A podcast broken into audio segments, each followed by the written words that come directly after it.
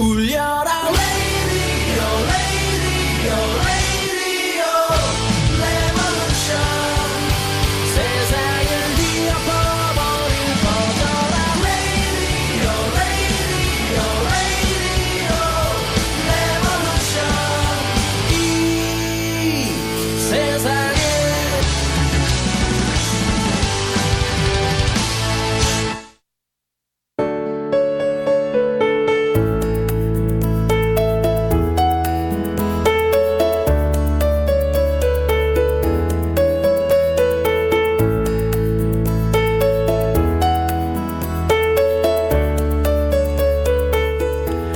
네, 선즈라디오입니다. 오픈 마인드 어, 시간이 아닌 미스 바람나인 시간입니다. 네, 지금 어, 마이클리님께서는 저기 한국에 가셨어요. 어, 어, 매주 금요일마다 지금 해피해피님께서 썬님 금요일이에요 라고 지금 금요일 날 기다리시나 봐요. 해피해피님께서는 네, 어, 금요일마다 이어지는 사회정치 이슈를 이야기하는 또 미스 분들의 목소리를 어, 들려드리는 시간입니다. 코리아예요. 할머니의 마음은 바다. 아, 루스 디폴이 부릅니다. 이 곡 첫 곡으로 신청해 주신 분요. 아, 예, 들어주시기 바랍니다. 감사합니다.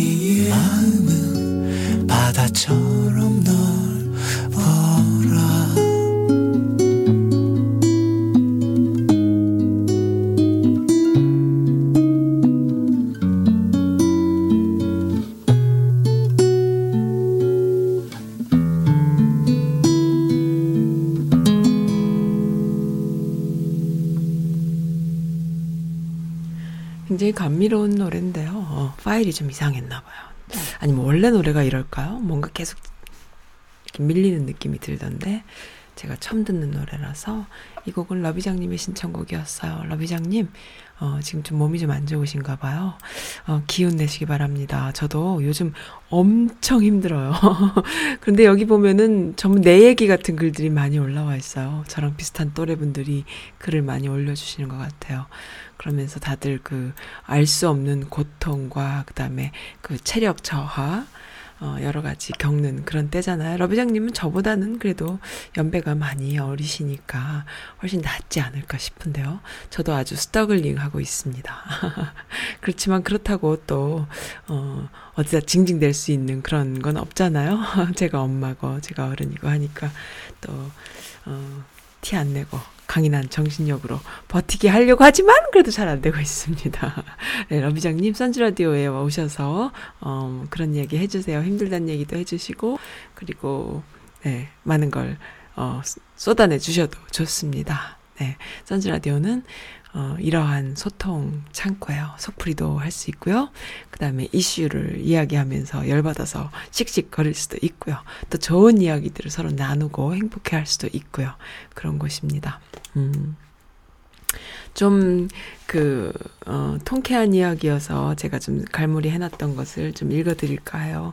박노자 아시죠? 노르웨이 오슬로 대학의 박노자 한국학 교수죠. 어, 한국말도 정말 잘하고 책도 한국어로 책을 많이 쓰신 한국인으로 귀화한 어, 양반이잖아요. 말, 뭐, 언어 어휘력이 뭐 너무 좋으시잖아요. 근데 이분의 글을 보면서, 책을 보면서, 야, 이 정도는 돼야 학자라고 하지. 이렇게 적극적인 사고를 할 수 있는 사람은 흔치 않다. 저는 항상 그런 생각을 하거든요. 어, 참 학자라는 것이요. 공부를 해서 그쪽에 전문가가 된다는 것은 속일 수 없는 일인 것 같아요. 어, 대충대충 하면서 나 잘났어 하는 놈들을 너무 많이 봐가지고 사실 아무도 믿지 않게 되었지요. 그렇지만 이 한국인으로서 한국을 대하는 한국의 정보를 또 알고 dynamic Korea를 어, 이야기하는 박노자의 어, 목소리를 듣고 책을 읽, 다 보면은 아, 이 사람은 진짜 학자구나. 왜?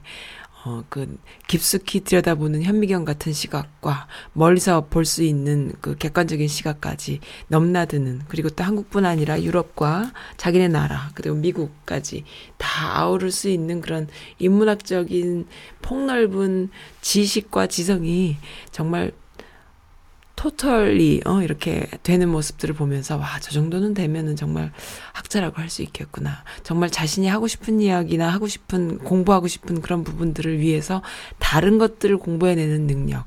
그러니까 뭐 언어는 당연하고요. 글자는 당연하고요. 역사는 당연하고요. 뭐 이런 식으로 가는 거죠. 역사 하나만 해도 역사학자라고 하는 판국에 한국의 전반적인 것을 다 알기 위해서 여러 가지를 다 섭렵할 수 있는 그런 어그 뭐라 그럽니까? 학습력이라 그래요. 학습 능력뿐 아니라 사고력, 그리고 여러 가지 다 볼 수 있는 통찰력, 그리고 비교 분석할 수 있는 분석력까지 어, 모든 것을 다 갖춘 그러한 멋진 사람이다. 저는 이렇게 항상 생각하는데 이번에도 또 멋진 이야기 해줬어요. 김현정의 그 CBS 김현정의 뉴스쇼인가요? 뭔가요? 그 제목이 뭐죠? 거기 나와서 이런 얘기를 하더라고요. 이 세상이 파쇼들이 어느 나라에다 어느 나라에나 다 있다. 네, 맞습니다. 파쇼는 어느 나라에나 어느 시대에나 다 있어요. 노르웨이에서도 한 파쇼가 100여 명을 사살한 일이 있지만 그래도 정치권, 주류 정치권에서 파쇼적 성향의 인물이 있어도 다른 데 같으면 그것을 좀 숨겨요. 내가 파쇼여도 좀 숨긴다는 거죠. 내 성향이 그래도 어, 왜 숨깁니까? 21세기잖아요. 그것이 이제 지나갔잖아요. 그것이 먹히지 않는 히틀러 이후에 먹히지 그건 아니다라는 걸 알잖아요. 그거는 반 헌법적인 성향이다라는 걸 알잖아요. 그러니까는 어, 법치주의 국가에서는 숨긴다는 거죠. 그러니까 독일 정치인이 예컨대 본인이 싫어하는 좌파한테 나는 너를 루헨발트 수용소 수행 수용소에 보내고 싶다. 한번 히틀러 수용소 갔다 왔으면 좋겠어라는 말을 하면은 그 말 하는 자체가 정치를 그만두고 감옥에 가야 되는 행위라는 것이죠. 우리의 글로벌 그 구치구촌의 그 법치주의는 이만큼 와 있어요. 그런데 한국 사회는 아직도 그걸 자랑스럽게 얘기하고 있어요. 삼천교육대가 어딥니까? 히틀러 수용소나 마찬가지죠. 근데 거기에 보내고 싶다란 말을 육군 어 총장 육군 뭡니까 참모 총장이었나요? 뭐였나요? 이 사람 육군 대장, 예, 박찬주 전 육군 대장이란 사람이 어 인권 위원회에 있는 사람을 어, 인권위 있는 국군 인권이 있는 소장한테 그런 소리를 한 겁니다. 네, 아무도 잡아가질 않아요. 근데 참 한국 사회는 해도 되니까 이런 소리들을 하는 거예요. 해도 되니까. 어, 뭐, 그 한기총 회장이랍시고 나와서 떠드는 놈도 기독교 내에서 지지율이 5%도 안 되는 놈인데 마치 한국 기독교를 대변하는 듯이 나와서 막 막말을 떠들고요. 파쇼적인 이야기를 하잖아요. 파쇼적인 이야기를 해도 되는 것들이 마치 우파인 양 떠들어요. 우리나라는 우파는 없습니다. 그렇게 따지면 어, 우파는 없어요. 지들이 무슨 우파예요. 어, 반헌법적인 법치주의 국가에 어긋나는 어, 법도 없이 마구 떠드는 막 폭행을 일, 일삼고 막말을 해도 잡아가지 않는 그래서 막 해도 되는 그런 나라인 거죠. 나경원 같은 경우도 얼마나 불법을 저지릅니까? 지금 자한당 국회의원들 하나하나가 개개인 하나하나가 국회의원이 헌법기관이라고 하지만 자한당 국회의원들은 그 하나 한 명한 명이 비리의 온상이잖아요. 한 명한 한 명이 폭탄이죠. 근데 어 그런 이들이 마구마구 불법을 저질러도 아무도 어뭐 터치하지 않고 어, 또 쉽게 예를 들자면은 광주 사태의 그 원흉인 전두환 같은 경우에 재판장에는 몸이 아파서 못 간다 하면서 골프 치러 돌아다니는 이런 상황. 그래도 되니까 하는 겁니다. 그들을 비호하는 세력들이 이 박찬주 육군대장 같은 이런 사람들이 아직까지도 활보를 하고 살고 있기 때문에 아직까지도가 아니라 앞으로도 계속 그 짓거리 하고 살 거예요. 근데 그것을 우리가 봐줬기 때문에 국민들은 이렇게 핍박을 받고 많은 것을 뺏기고 말이죠. 빈부차는 더 심해지고 이들이 많은 그 기득권과 돈을 어 갈취해가는 이런 사회 시스템이었기 때 시스템이기 때문에 어 지금 이러한 상황들이 연출되는 것인데 존재 자체만으로도 시끄러울 수밖에 없죠. 문통 문정권이라는 것은 존재 자체만으로도 위협이 되기 때문에 어떻게 해서든지 어 이렇게 도끼로 찍듯이 찍어서 내치려고 하는 것이죠. 네. 아, 하지만 그것을 이겨내는 방법은 도끼로 찍어라, 니들이. 찍으려면 찍어봐라. 이런 방법밖에 없다라는 것이죠. 죽고자 하면 살겠고, 살고자 하면 죽겠고. 저는 이런 생각이 들어요. 그래서, 아, 참. 아무튼, 이, 어, 그 박노자의 한마디가 제 마음을 좀 후련하게 해줘서 오늘 소개해 드렸습니다. 네, 외국인이, 외국인일 수밖에 없죠. 아무리 한국인이어도 그 외국에서 자랐고 외국인의 눈이 우리에게 필요하기 때문에 어떻게 보면 이 그, 어, 박노자 같은 경우는 아마 그것을 본인의 사명이다라고 생각할지도 몰라요. 어, 그럴 거라고 생각합니다.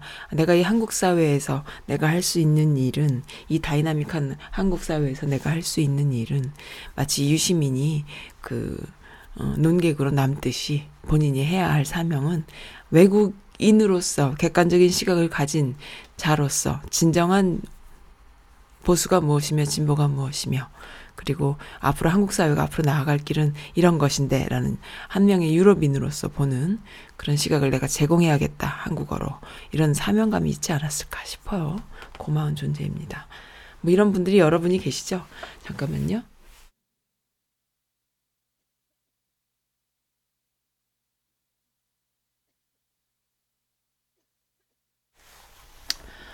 네, 감기 기운이 있나 봐요. 좀 코도 맵고 지금 난리도 아니에요. 그래서 지금 기침을 좀 했습니다. 게시판으로 가볼게요. 어, 신천곡이라고 짧게 대님께서 남겨주셨습니다. 대님, 음, 성창식이 푸르른 날 들려주세요. 함께 들을 친구가 있습니다. 하셨네요. 그러게요. 첫 곡으로 들려드리고, 들려드리고 싶었지만, 러비장님의 사연이 있었기 때문에. 두 번째 곡으로 제가 준비해 놨어요. 아, 함께 들을 친구가 어느 분이신가요? 대님, 제 게시판에 와주셔서, 가주셔서, 이렇게 또 글을 남겨주셔서 감사합니다. 아, 제가 요즘 완전히 컨디션이 바닥이에요. 정말 정말 힘들어요. 어, 하지만 그래도 선즈라디오 찾아주시는 이런 애청자분들 덕분에 제가 갑니다. 감사드려요. 아이고, 송창식의 푸르른 날. 그리고 또 하나만 더 읽어드릴게요. 해피해피님께서 도배해 주셨어요. 어, 다스베이다 보라고요. 도올과 한영애 등등이 나오셨나봐요. 근데 저 못 봤습니다. 어, 도올님의 그 말씀은 언제나 시원하죠. 이분도 또한 어, 또 하나의 박노자처럼 말씀해 주시는 조금 더 폭넓게 이야기해 주는 어, 사상가, 철학가이시지요. 저는 이분을 보면 참 좋은 게 뭐냐면요. 한국사에게 기득권 층이잖아요. 옛날에 그런 말씀 들은 적이 있어요. 자기가 이제 고대를 나왔는데 하도 서울대 애들 학벌 가지고 난리를 치니까 열받아서 외국에 있는 명문대란 명문대는 다 졸업을 했다 이런 얘기를 하시는 말씀 들은 것 같거든요. 그러니까는 뭐냐 하면 학벌 사회에 대한 반항이죠. 언제나 청춘이신 것 같아요. 청년 도울이라고 말하고 싶어요. 본인이 하고 다니는 행색이나 또 외모는 아주 고루한 노인 같은 풍모를 가지고 있지만 그, 어, 어, 하시는 말씀, 그 다음에 쓰는 글 등은 아주 고전과 그 누구도 거기에다 대고 덤빌 수 있을 만한 학식을 갖고 있지 않기 때문에 누구도 범할 수가 없는 거예요. 그보다 더 깊은, 어, 그 지식과 지성을 갖고 있지 않기 때문에 뭐 지성까지 갈 필요도 없어. 지식을 갖고 있지 않기 때문에 더울한테 감히 뭐 이러쿵저러쿵 말할 수 있는 그런 단계인 사람이 거의 없는 그런 상황이 돼버리죠. 왜냐하면 이 사람은 동서를 막, 막론하고 공부를 아주 그냥 좋은 최고의 학벌을 나왔고 어, 게다가 또 한의학까지 한다 그러고 아무튼 재밌는 분이세요. 그래서 저는 이분은 이분이야말로 한 30년 정도 앞서간 어, 똘끼 있는 그 개념 음, 학자가 아닐까 싶어요. 대부분 학자다 하면은, 한국인들이 말하는 학자다 하면은, 진짜 학문적 양심을 갖고 있는 학자들은 핍박을 당했고요. 아니면 외국으로 나가거나 핍박을 당했고, 그것이 아닌 잘 나가는 사람들은 다들 거기에 시류에 편승한 인간들밖에 없기 때문에 학자라고 할 수가 없잖아요. 아니면 중간에 변절을 하던가. 뭐 이렇잖아요. 그런데 이분이야말로, 어, 요즘 그 SNS 시대, 어, 인터넷 시대에 전혀 꿀리지 않는 그런 그 뭡니까 지식의 평준화 어 그러니까 인터넷 시대에 우리는 누구라도 지식인이 될 수 있잖아요. 그리고 지성인이 될 수 있고요. 정보가 평준화돼 있기 때문에 누구나도 한군 열심히 공부하면은 그 분야의 전문가가 되지 학위가 중요한 게 아니거든요. 어 그런 시대 우리가 살고 있는데 계속 그 20세기 유물 어 퇴물이라고 저는 개인적으로 표현합니다. 20세기 퇴물 무엇이냐 학 학 그 학위 그러니까는 학력 어, 그것이 그 20세기 퇴물이다 이렇게 보는데 그것에 매달려서 나이 70, 80을 먹어도 20대에 서울대 나온 것이 최고의 그 자신의 그 내노라 하는 그 명예인 것. 그 다음에는 그럼 뭐예요? 서울대 졸업한 이후부터 아무런 진보가 없었다는 얘기예요. 그러니까는 수십 년을 그냥 거저먹고 살았다는 얘기죠. 70, 어, 80이 먹어도 20대에 서울대 나온 것이 최고로 내놓을, 내놓을 만한 이력이라면 문제가 있는 것이죠. 그러니까 그러한 것은 뭐냐면 20세기 어, 그 사고입니다. 근데 이제 어, 도올 같은 경우는 그러지 않았다는 그것에 대항하기 위해서 자기는 학벌을 다 땄고 그 다음에 이제 하시는 말씀은 전혀 학벌적이지 않은 어, 자신의 깨달음을 통해서 모든 사람들한테 그것을 공유하려고 하는 어, 무상으로 주려고 하는 그런 모습들을 볼 때 저는 좀 유쾌, 상쾌, 통쾌하다 이런 생각이 들거든요. 네, 그래서 저는 그런 면에서 굉장히 존경합니다. 근데 이제 어, 또 이번에 또 나오셨나 봐요. 이제 볼게요. 어, 해피해피님께서 링크해 주신 것 보겠습니다. 누구와도 친구할 수 있는 그런 분이시죠? 멋져요. 보겠습니다. 한영애는 뭐 제가 워낙 좋아하는 가수고 옛날에 제 친구가 어, 한영의 친구의 와이프라고 하면 정확한 표현입니다. 제가 친한 아주 옛날부터 친했던 친구의 와이프, 둘 다 이제 실용음악을 했던 어, 친구들인데, 오랫동안 음악을 했기 때문에, 어, 와이프도 음악하는 친구, 그 다음에 제 친구도 와, 음악하는 친구. 근데 이제 그 와이프가 이제 한영의 그 키보드를 오랫동안 했죠. 근데 그, 그 친구의 와이프인 이 친구도 참 성격이 유하고 변함이 없고 한결같은 사람이었어요. 정말 한결같음의 절, 초절정입니다. 근데 이 친구가 이제 그 실용 음악을 하면서 그 어, 키보드를 워낙 잘 하니까 한영애의 그 콘서트에서도 했었고 또 자우림 때도 했던 걸 봤던 기억이 있는데 이렇게 실력 있는 친구가 그때 이제 한, 한영애도 보면 너무너무 한결 같잖아요 사람이 그러니까는 음악하는 이들은 서로 통하는 거예요. 거기에 무슨 변수가 있습니까? 이미 그 고수인 사람들은요, 모든 것을 아우를 수 있기 때문에 한결같음도, 어, 또 하나의 그, 그 음악인 거죠. 그런데 그 고수가 안 되는 이들이 이것도 했다 저것도 했다 그냥 마치 객기를 부르듯이 이것도 했다 저것 나는 이것도 할 수 있어 저것도 할 수 있어 막 그러는 게 아닐까 저는 그런 생각을 많이 합니다 한결 같다라 한결 같을 수 있다라는 것은요 이미 고수예요 네, 이미 고수이기 때문에 그 어떤 변수에도 전혀 흔들림도 없고 또한 그 어떤 변수도 포용할 수 있는 그런 어, 수준 있는 음악을 하는 것이 아닐까 싶어요. 한, 한영의 음악 너무 좋아했어요. 콘서트 가서 보면은 정말 음반보다 더 음반 같은 한결 같은 노래 아 너무 좋아했죠. 네, 해피해피님이 저의 취향을 아시나 봅니다. 도골과 한영이가 나오시는군요. 배터리 산업으로 어 이건 무슨 기사인가요? 배터리 산업 한국으로 모두 옮겨갔다. 일본과 중국이 탄식한다. 어, 그래요?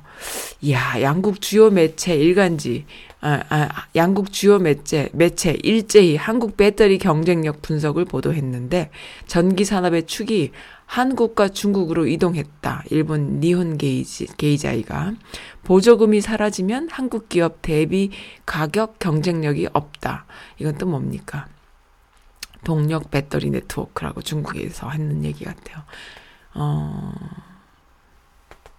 네. 중국과 일본 업계의 시선이 복잡다다 하대요. 뭐, 뭘, 뭐 때문에 복잡하냐? 한국 배터리 산업, 2차 전지 산업을 보는, 어, 눈이 복잡한 거죠. 사심들이 있으니까, 다, 자신들이 다 하고 싶은데, 한국이 장난이 아닌가 봐. 주도권을 뺏긴 일본은 탄식하고, 보조금 빗장이 열리는 중국은 한국 업체들의 공격적인 투자를, 투자를 불안한 눈으로 견눈질 하고 있다. 어, 그 배터리 산업이 한국에서 굉장히 다 먹고 있나 봐요. 잘하고 있나 봐요. 배터리 산업이야말로 정말 최고로 잠깐만요. 요거 어, 네. 스위치를 켰습니다. 네, 배터리 산업이야말로 정말 최고로 중요한 산업 중의 하나일 텐데. 아무튼 자동차 이 전기 자동차에 아주 그냥 그거 한 거죠. 굉장히 중요한 부분이죠. 그렇군요. 참 그 일본 자동차가 배터리 그러니까는 그 한국 전기 자동차로 어 앞서 갔는데 오히려 배터리 기술이 한국으로 몰려오면서 후발로 오히려 전기 자동차를 더 잘 생산해내지 않을까 이런 생각도 하게 되네요. 어차피 기술이라는 거는 어 그 개발한 먼저 개발한 사람들이 시행착오를 겪는 동안에 나보다 후발 업체들이 그 시행착오를 싹 다 먹어치우면서 더 좋은 배터리 그 어, 산업을 같이 가지고 가면서 간다면 더 좋은 어, 결과를 얻을 수 있지 않을까 이런 생각도 희망도 걸어봅니다. 네, 그냥 푸르른 날 좀 들을게요. 성창식의 푸르른 날 대님의 신청곡입니다. 눈이 부시게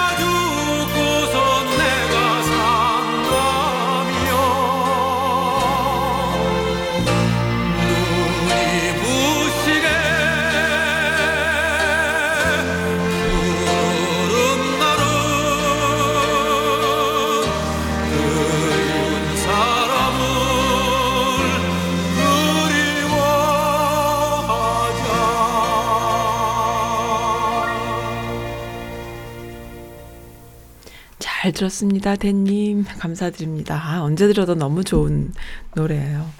자, 선즈라디오에 이런 애청자분도 계시네요. 선즈라디오 애청자예요. 라고 용기 내서 사연을 보냅니다. 어, 저는 미국에 살지만 한국에 두 달간 방문 중이거든요. 집이 서초동이라서 정말로 집 밖만 나가면 집회에 참석할 수가 있어서 마음이 참 기뻐요. 살다 살다 이런 경험을 하게 되다니. 제가 한 번도 촛불 집회에 참석하지 못하고 미국에만 살던 터라 생각지도 못한 횡재를 한 것 같아요. 미국서 저는 촛불, 촛불 집회 지지하는 목소리는 그래도 항상 조금씩 내는 사람 중에 하나였는데요. 하하하, 여기, 여기서 맨날 집회에 참석하니까 너무 행복합니다. 국민들의 높은 수준과 민주적인 모습에 가슴이 쿵쿵쿵 거리고요. 어, 뜨거워지거든요. 이런 모습을 서로 공유하면서 애국심이 생기고 자긍심이 생기는 것 아니겠어요? 대한민국 국민 수준 진짜 대박 높아요. 미국 살면서도 느끼지 못한 최고의 공동체 의식과 미래에 대한 책임 의식 느낄 수가 있습니다. 아이들에게 좋은 사회를 주고 싶은 마음. 아, 근데요, 자한당이 모르는 게 하나 있어요. 이 엄청난 모임은 지역 감정도 또는 세대, 가, 세대 갈등도 없거든요. 이들의 자녀와 이웃으로 퍼져나갈 가치는요, 앞으로 10년이 지나면 어떻게 될까요? 마치 3.1운동이 그 당시는 한국인의 문제였고 실패로 돌아가 죽음을 당한 이들이 많은 운동에 불과했지만 지금은 세계적인 가치로 인정받듯이 서초동 촛불 집회는 10년만 지나도 온 국민의 가치가 될 거예요. 부정할 수 없는 현실이에요. 최고예요. 라고 선지라디오에서 읽어주세요. 감사합니다. 하시면서 은희 엄마예요. 하셨네요. 아, 또 그렇게 보실 수 있겠군요. 맞아요. 이, 어, 집회는요. 예견됐던 일이에요. 그러니까 십수년 전에 처음에 그 효수님 이선희가 처음 그 촛불을 들게 했죠. 그 중학생들이 촛불을 들었죠. 그때 중학생들이 지금 아마 애기 엄마들이 돼 있지 않을까 싶어요. 음, 그렇겠죠? 십몇 년이 지났으니까는. 어, 네, 애기 엄마들이 돼 있을 그 개념 엄마들이. 그 당시 중학생들이요, 효수님 미선이 때 촛불을 들었던 중학생들이 누구냐 하면은, 어, 386 세대들의 자녀들이다라는 이야기가 있었어요. 그러니까는 지, 그 당시에, 어, 40대의 자녀들이었던 거죠. 지금은 60대 뭐 전후로 이렇게 386 세대들이죠. 그러니까는, 어, 80년대부터 어, 80년대를 총 통틀어서 대학을 다니거나 했던 세대들이요. 87년도를 겪었고 했던 넥타이 부대들이라던가 뭐 이런 분들. 그런 분들의 자녀들이 그러니까 효수님 미선이 때 중학생들이 있었던 거죠. 중학교 1, 2, 3학년. 딱 고랬던 개념 있는 아이들이 2세들로 자랐던 거죠. 그리고 이제 그 중간에 어, 그때 효수님 미선이 때 촛불 안 들고 대학생이었던 애들. 이런 애들이 살짝 개념이 없죠. 지금 그러니까 30대를 넘는, 어, 애들이 조금 개념이 없습니다. 중간에 이게 뻥 비었어요. 왜?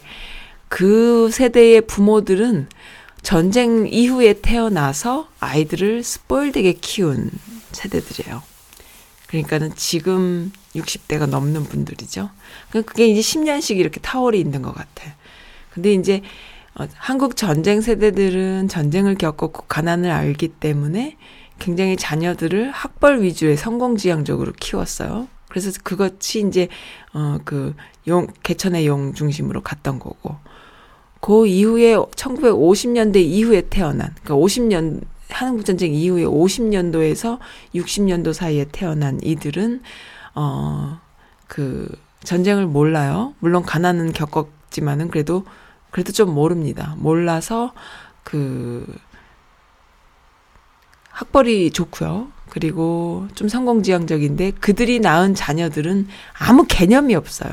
왜냐하면 이들이 사- 태어나서 살면서 어 그 그걸 겪지 않고 사회는 겪었지만 본인들은 좀 이렇게 피해간 세대라고나 할까요? 왜냐하면은 50년도에서 60년도 사이에 태어난 이들은 70년대 박정희 시대를 때 이제 그 뭡니까? 학교를 다니면서 방공 교육을 받았고 그 이후에 이제 학생 운동을 겪은 게 아니라 뭡니까? 어좀 그 부패 연결고리에 들어가 있다고나 할까? 아무튼 anyway 좀 그런 것 같아요. 그래서 조금 더 그 자녀들이 맹탕해요. 그러니까 자 부모들한테 가정교육이란 걸 받잖아요. 근데 이제 그 학생 운동을 이나 아니면 사회 운동 같은 것이 이렇게 우리 몸으로 들어왔던 것이 언제냐면 80년도거든요. 그렇게 해서 그때 언론 자유, 뭐 광주 사태를 시작 시작으로 해서 그 87년도 이상 이후까지 그 10년간의 기간을 어 최소한 고등학교부터 대학생 때까지 겪었던 그리고 대학생 이후 때 넥타이 부대까지 겪었던 사람들은 그 10년의 그 나이를 가지고 있는 이들이 낳은 자녀들은 그 당시 효순이 미선이 때 이제 중학생들이었던 것이죠. 근데 이제 그들이 지금 음, 애기 엄마들이 다 된 거예요. 애기 아빠도 되고. 십수년이 훨씬 지났으니까. 근데 그들은 이제 항상 그, 어, 중학교 때부터 계속 촛불을 들어온 거죠. 십수년 동안 지금까지. 박근혜 탄핵 때까지. 그리고 이제 자기 부모 세대들과 함께 했던 거죠.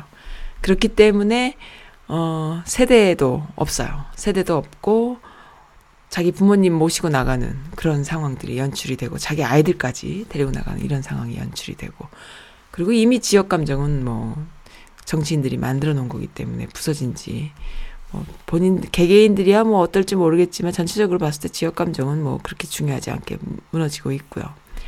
아무튼 그래요. 그래서 이것이 10년이 지나면 어떻게 될지 모른다. 자한당이 발 디딜 자리가 없다. 이건 통일하고도 무, 무관하다. 이런 이야기로 제 귀에 들립니다. 그렇게 생각해요. 네, 자한당은 반공을 기치로 해서 이죠. 뭐 토착 외구도 마찬가지고 그 일본의 그 이, 이익과 똑같이 가죠. 이들은 북한과 통일이 안 돼도 남한 사회에서 더 이상 발을 붙일 것이 것이 없다라는 생, 생각이 듭니다. 이제는 무슨 말씀이냐면 반공을 더 이상 그거 해도 이제는 그, 뭐 젊은이들 많이 유치하고 또 대학을 많이 먹었고 여러 가지 네트워크를 가지고 있지만 그것이 이제 금전적으로 돈을 뿌려야 하는 일들이고 서로끼리 뭐 공천 문제라던가 여러 가지 엮여 있어 이 이해관계가 엮는 그런 상황들이기 때문에 어 근데 그것을 어 유지할 수 있는 가장 원초적인 그 어 뭡니까? 그 에너지원은 뭐냐 하면은 자한당 국회의원 머릿수거든요. 머릿수인데 그 머릿수가 오래가지 않을 것이다. 이런 예, 내용으로 그런 희망을 한번 가져봅니다. 그렇게 해서 국민들 민심에 들어가지 않을까. 네. 그렇게 생각이 들어요. 감사드립니다. 음, 네, 은희, 은희 엄마님. 네, 감사드립니다. 이렇게 선즈라디오는요, 어, 들어주시는 분들이 다양하고 폭넓고, 어, 많습니다. 이런 사연은 정말 소중하죠. 그리고 좋은 소식이에요. 어제자예요. 어제 11월 7일자 기사예요. 반대합니다 라는 글인데 여기 마크가요. 이 그 일본 그 어, 극우기 이거 뭐죠? 그 어, 어 뭡니까? 이거 갑자기 또 이름이 생각이 안 나. 이 이거 보고 뭐라 그러죠? 잠깐만요. 어, 네. rising sun flag 이거 일본 극우 단체들이 쓰는 기에다 나치 flag 이렇게 두 개를 equal을 해놓고 밑에는 뭐라고 썼냐 하면은 그 도쿄 올림픽에서 아시아 침략의 전범, 전범기인 우기, 아, 우길기죠. 우길기 사용을 허용을 했고요. 후쿠시마 원전 사고에 오염된 식품과 경기장을 사용하라고 합니다. 이건 뭐냐면 1920년 내년이죠. 도쿄 올림픽 반대. 우길기 전범기인 우길기 사용을 반대하고 그다음에 후쿠시마의 오염된 식품과 경기장을 반대한다라는 내용인데 이것을 이제 음 광복회 어, 요 미국에는 광복회라는 것이 있나 봐요. 저도 몇 분을 조금 아는데 아마 어떤 식으로 얼마큼 큰 단체인지는 저도 잘은 모릅니다만은 워시, 어, 뉴욕에서 뉴욕에서 맨하탄에서 코리아타운 32가부터 브로드웨이 타운 타임스퀘어까지 어, 만장 시위 및 행진을 한다고 해요. 어저께 했나 봐요. 자세한 내용을 좀 보고 싶네요. 어, 영상으로라도 좀 보고 싶어요. 김원웅 광복 회장님이 삼보일배 시위를 한다고요. 이런 것좀 이슈가 빵빵 되면 좋은데 이런 거 크게 이슈가 안 됐네요. 뉴저지 한인회, 뉴욕 베르겐 대학, 금강산 식당 뉴욕 플러싱, 그러니까 강연, 어, 금강산 식당에서 강연하고 그 다음에 베르겐 대학에서 강연을 하고 11월 6일에는 그 다음에 6시 30분 뉴저지 한인에서도 강연하고 뭐 이런 식으로 이렇게 그, 네 이런 게 좀 이슈가 되면 좋은데 말이죠. 김원웅이라는 분 멋진 분이시죠? 저도 얼굴은 아는데 네 잠깐만요 찾아볼게요. 네 독립운동가 김군수의 장남이라고 하시네요. 네 훌륭한 분이십니다. 음, 얼굴은 뭐 아시는 분들 많으실 거예요. 이분이 여기서 삼보일배 하시나 보 하셨나 봅니다. 어, 그 영상이나 이런 것 좀 있으면 좀 펌질해 주셨으면 좋겠네요. 음. 이것도 뭐예요? 전두환 사후에도 추징해야 한국당은 침묵하고 있다라는 걸 음, 해피해피님이 펌질해 주셨는데요. 네, 이것도 그 박노자도 그런 말을 했어요. 음, 뭐 전두환이가 나는 모르는데 책임 없다 뭐 이러고 전두환 나이가 이제 아흔이 다 되는 여든 여덟 살인데 아직까지도 무슨 광주 사태에 대해서 책임을 묻냐 이런 이야기들이 있는데 웃기는 얘기다라고 법치주의 국가의 기본은 그런 것이 아니다라고 박노자가 또 얘기를 해줬는데요. 제가 살짝 찾아볼게요. 뭐라고 했냐면 그 네.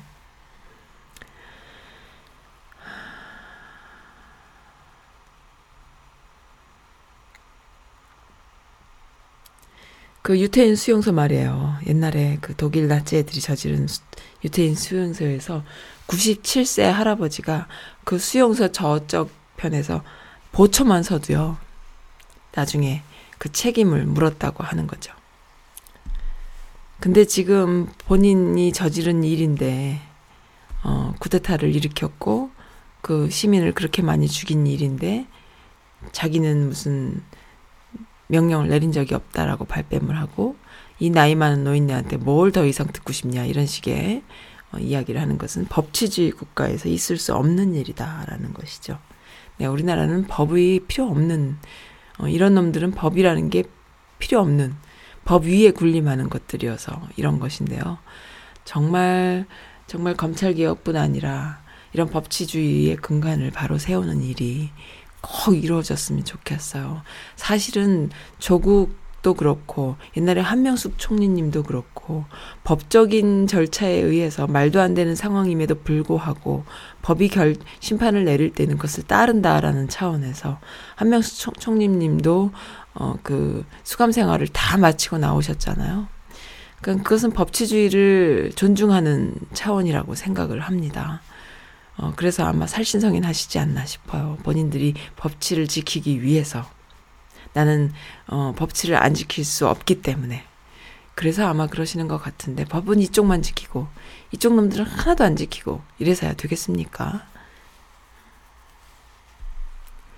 아마 이 미주 미씨님들도 이런 차원에서, 어, 그, 미국은 그래도요, 여성 뭐 여성 문제 또 아동 학대 문제, 아동 성추행 문제 최소한 이런 반인권적인 인륜적인 어 문제에 있어서 처벌을 내릴 때는 누구라도 어 그것 없이 차별 없이 이루어질 수 있다라는 그런 어떤 믿음을 갖고 있잖아요. 그것이 안 됐을 경우에 난리가 나죠. 근데 어 한국은 참 참, 참, 참. 그죠? 너무 속상합니다. 네, 지금 들어주시는 분들 중에는 어, 애틀란타 문파님이 계신 것 같아요. 어, 저에게 또 메시지 보내주셨네요. 잘 듣고 계시다고요? 네, 감사드립니다. 네, 박노자님의 글 좀 읽어드리고 싶었어요. 왜냐하면은, 어, 이런 분의 목소리가 중요해요. 왜냐하면 너무 했는 말또 하고, 했는 말또 하고, 듣기 싫은 소리 또 해야 되고, 또 듣고, 이런 상황이니까 촌철살인 어, 외부 인사의 목소리 아마 이분도 본인이 해야 할 어, 역할이 이것이 아닌가라는 생각에서 아마 계속 목소리를 높이는 게 아닐까 싶어요. 한국에 또 오셨다는데 어쨌든 네 저도 선즈라디오도 박노자 같은 분 한번 섭외해서 전화 연결이라도 한번 해보고 해보고 싶다라는 이런 생각을 갖고 있습니다. 네. 음, 그리고 또, 그, 써님 금요일에 하시면서, 어, 해피해피님이 남겨주신 그 이승환의 생존과 낭만 사이라는 신청곡 해주셨는데요. 제가 지금 준비해 놓은 곡이요. 나는 다 너야라는 신곡이에요. 이승환의 신곡. 여기 어, 미주 아줌마들한테 인기가 좋더라고요. 요거 먼저 좀 틀어드리면 안 될까요? 왜냐하면은 어, 생존과 낭만 사이 어, 요거 제가 준비해 놓을게요. 나는 다 너야. 이거 먼저 듣겠습니다.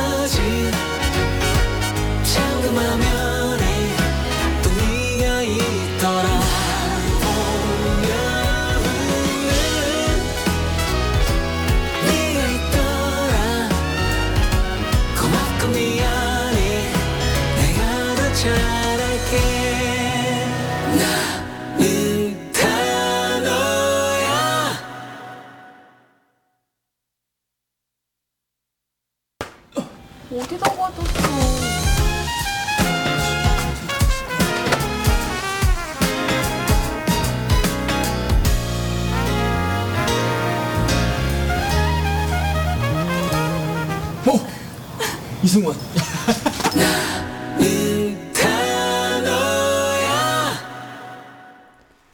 음, 이게 신곡인가요? 끝났는 줄 알고 들어갈 뻔했잖아요. 아, 음. 네.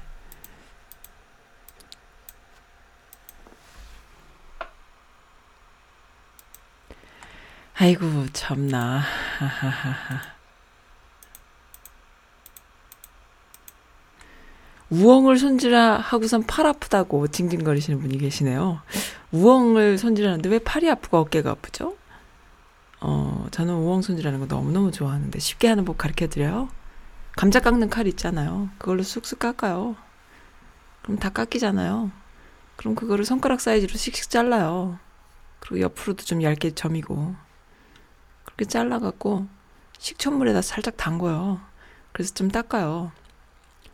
식초물에다 한번 담가놨다가 이제 그거를 이렇게 물로 좀 헹궈 갖고 내려놓은 다음에 그 체에 받쳐놔요. 그리고 난데 냄비에 잔뜩 부어요. 그리고 식용유를 이빠이 부어요. 이빠이가 일본 말인가? 어, 식용유를 잔뜩 부어요. 그리고 미림, 미향 뭐 이런 거 있잖아요. 청주 같은 거 그런 거 좀 부어요. 식용유랑 청주랑 어, 간장이랑 물엿이랑 비슷비슷하게 다 부어요. 잔뜩 1대1 대 1대1로 그렇게 해서 질질질질 섞어가지고 뚜껑 덮고 30분 끓여요. 그러면은 거품이 뚜껑이 넘치지 않습니다. 넘치지 않으면서 골고루 간이 배어요. 그래서 이제 쫄기 전이죠. 쫄기 전에 뚜껑을 열어서 뒤적뒤적 해주고 난 뒤에 센 불로 중간 불로 한 30분 끓이다가 센 불로 막 뒤, 뒤적거리면서 참기름을 붓고, 부, 조금 이렇게 넣어주고 확 이렇게 끓여요. 그래서 졸입니다. 아주 센 불로. 타지 않게 뒤적거려야겠죠? 센 불이니까. 그러면 다 된 거예요. 그러면 그거는 상하지도 않아요. 아주 오랫동안 먹을 수 있는 좋은 음식이잖아요.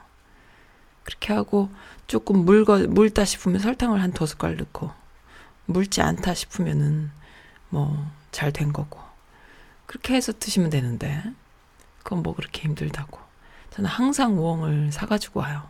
너무 좋아해서. 어, 네, 참기름과 그다음에 청주 그리고 간장, 물엿 이렇게 네 가지를 좀 비슷한 양으로 부어요.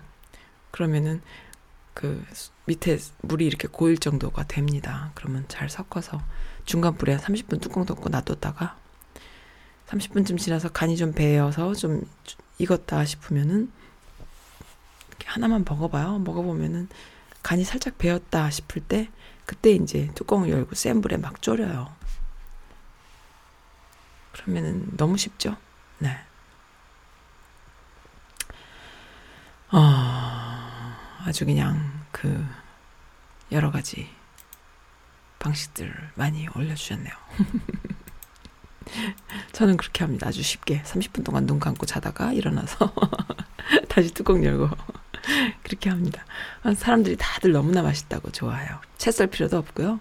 그냥 손가락 길이로 썰어서 야, 얇게 점여줘요. 점여줘서 어, 그렇게 하면은 먹기도 한 입에 쏙 들어가고 맛있습니다. 음. 제가 들은 정보에 의하면 검찰이 우리 고발장이 하도 탄탄해서 자신들이 수사를 개시하지 않을 수 없었다는 후문도 있다는 말씀을 드립니다. 라는 나경원의 말인데 이건 또 무슨 헛소리인가요? 저들을 막, 막는 방법은 고소장이구나라는 직권남용으로 구속영장 발부한 그들 조사한 그 어, 명령한 그들을 고소하면 그들이 멈출 수도 수많은 시민들의 고소장 시민단체 무슨 말인지 모르겠다. 너무 말이 기네요. 아, 글좀 잘 써주시지. 문장이 안 되잖아. 무슨 말인지 모르겠습니다. 어쨌든 조국 가족을 구해내자 조금. 아 저는 이런 생각이 들었어요. 제가 오늘 어, 생각한 내용이에요. 제 방송의 고정 게스트로 항상 와주시는 마이클 리님이라는 컬럼니스트 계시죠? 그분이랑 저랑 전화로 이렇게 여담을 나누다가 이런 말을 한 적이 있어요. 그 당시가 이제 조국을 처음 압색을 할 때였어요. 어, 언제였냐면 그 청문회도 하기 전에 압색에 들어가잖아요. 저는 그게 너무 이상했어요. 아니 왜 청문회도 하기 전에 압색을 해? 무슨 큰 그 범죄 사실이 확실할 때 압색하는 거 아닌가? 압색이라는 것은 그렇잖아요. 사람을 어, 압수수색한다는 것은 범죄 사실이 확실할 때 하는 거잖아요. 근데 법무부 장관에 나와서 청문회도 안 한 사람을 압색한다는 게 상식적으로 말이 안 되잖아요. 그래서 이게 뭐가 있구나라는 생각이 들어서 어 이건 말이 안 되는데 라고 했을 때 그 마이클리님께서 뭐라 그러셨냐 하면은 어두 가지다. 하나는 윤석열이 검찰을 장악하지 못해서 지금 벌어지는 일 이거나 또 한 가지는 음 윤석열이 하는 짓이다인데 어 잘못 뽑았다라는 것이죠.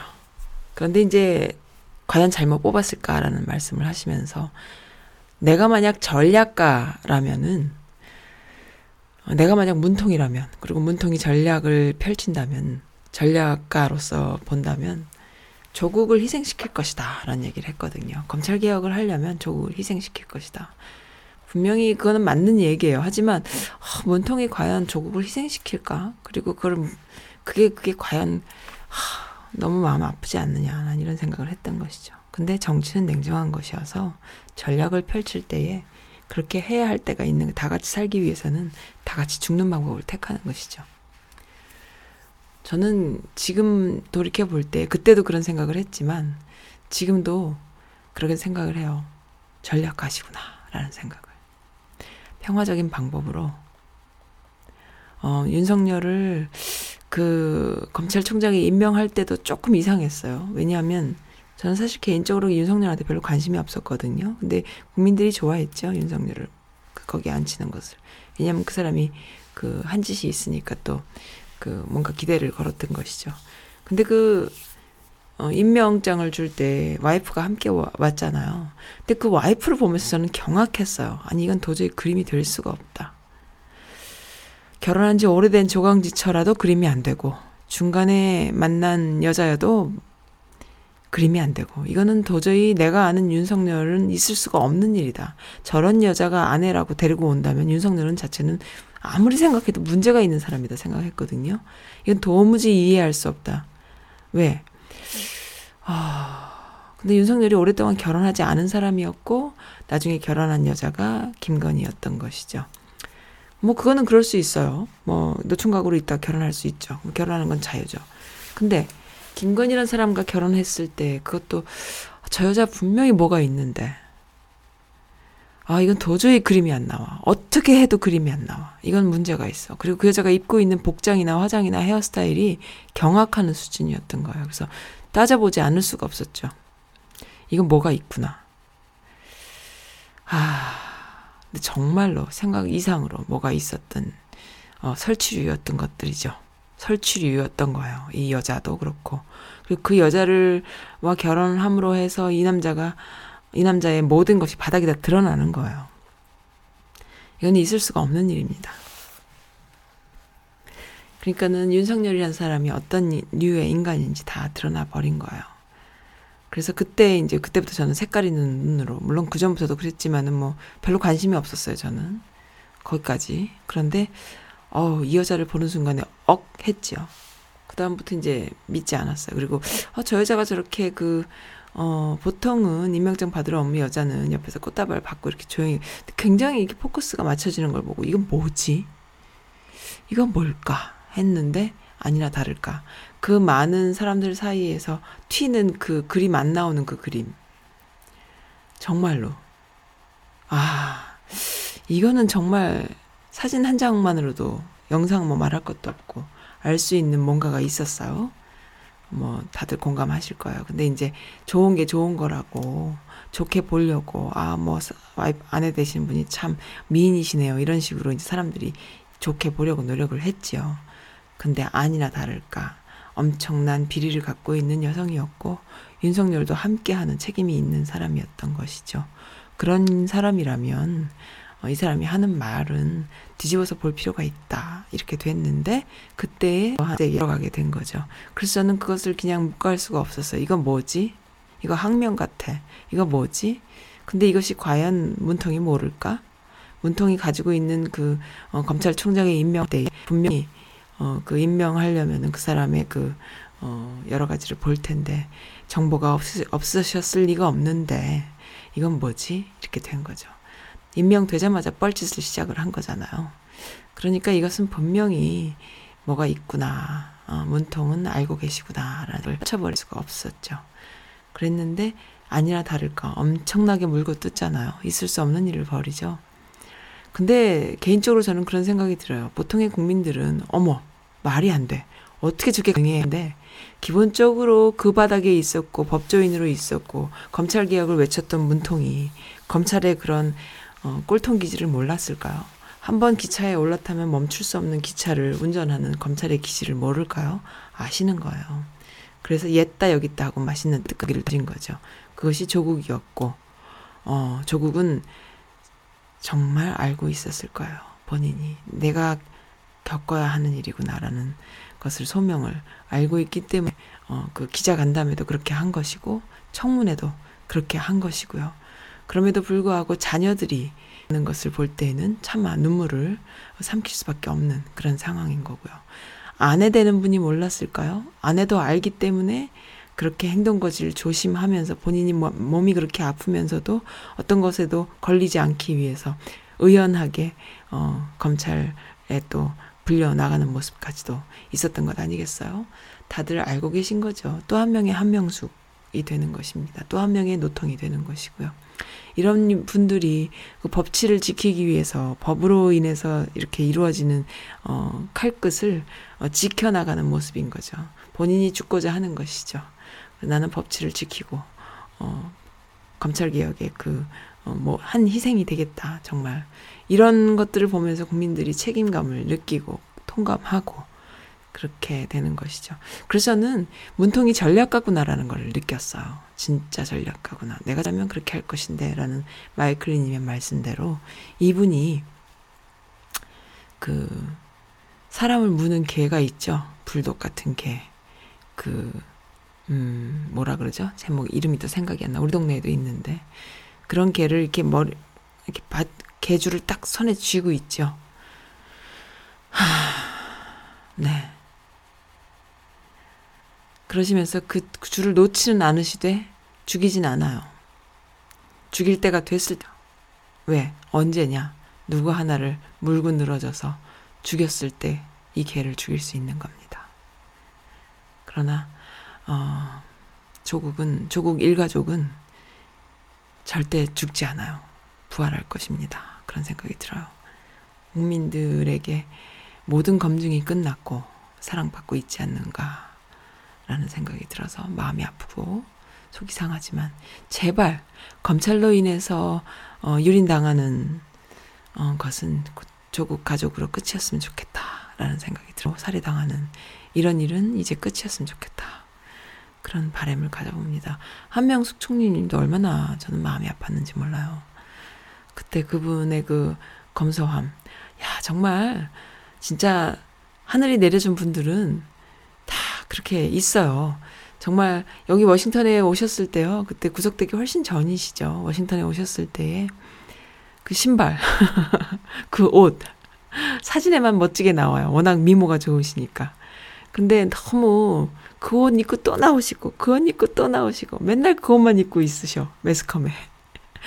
정말 경악할 정도로 어떻게 저렇게 겸소, 검소한가. 근데 어떻게 저렇게 아름다우신가. 어떻게 저렇게 꾸민 것처럼 예쁘신가. 이런 생각 했거든요. 근데 이번 조국도 넥타이가 15년, 20년 동안 하나의 넥타이를 맨 사진을 보면서 어떻게 저런가. 어떻게 사람들이 저렇게 깨끗하고 잘날 수 있을까. 그러니까 이런 더러운 것들이 정말 물어뜯는구나.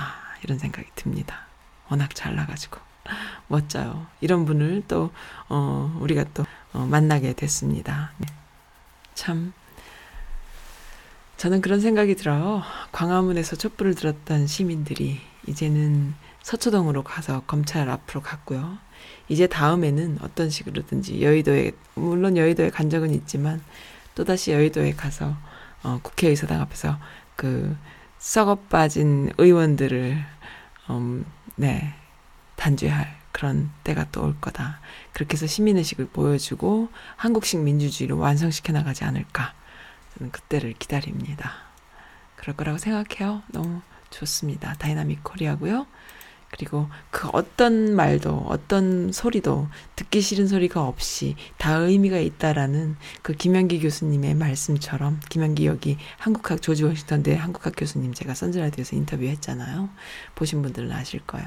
그분의 말씀처럼 이러한 시끌벅적한 이런 사, 소리 하나하나가 모여서 결국에는 자정 능력을 만들고 또 시스템을 만들고 그렇게 해서 후불제 민주주의인가요? 그렇게 가는 것이죠.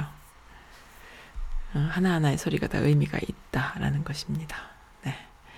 아무튼 오늘도 선즈라디오의 그 미스 바람라인 들어주셔서 감사하고요. 이재훈의 사랑합니다 들을게요. 이 곡은 리프카 마늘님께서 어, 주신 곡이고 지금 리프카 마늘님 듣고 계세요. 오늘 허리병이 좀 나셨다고 하셨는데 네 저랑 같이 여기 어디 좀 갑시다. 응? 허리 이렇게 이렇게 좀 이렇게 치료 받으러 저랑 같이 가요. 제가 시간 되면은 문을 똑똑 두들길게요. 네, 저랑 같이 함께 가요. 리프카 마늘님, 음, 이재훈의 사랑합니다. 신청해 주셔서 감사하고 오늘 마지막 곡으로 듣겠습니다. 안녕히 계세요. 즐거운 주말 되시기 바랍니다.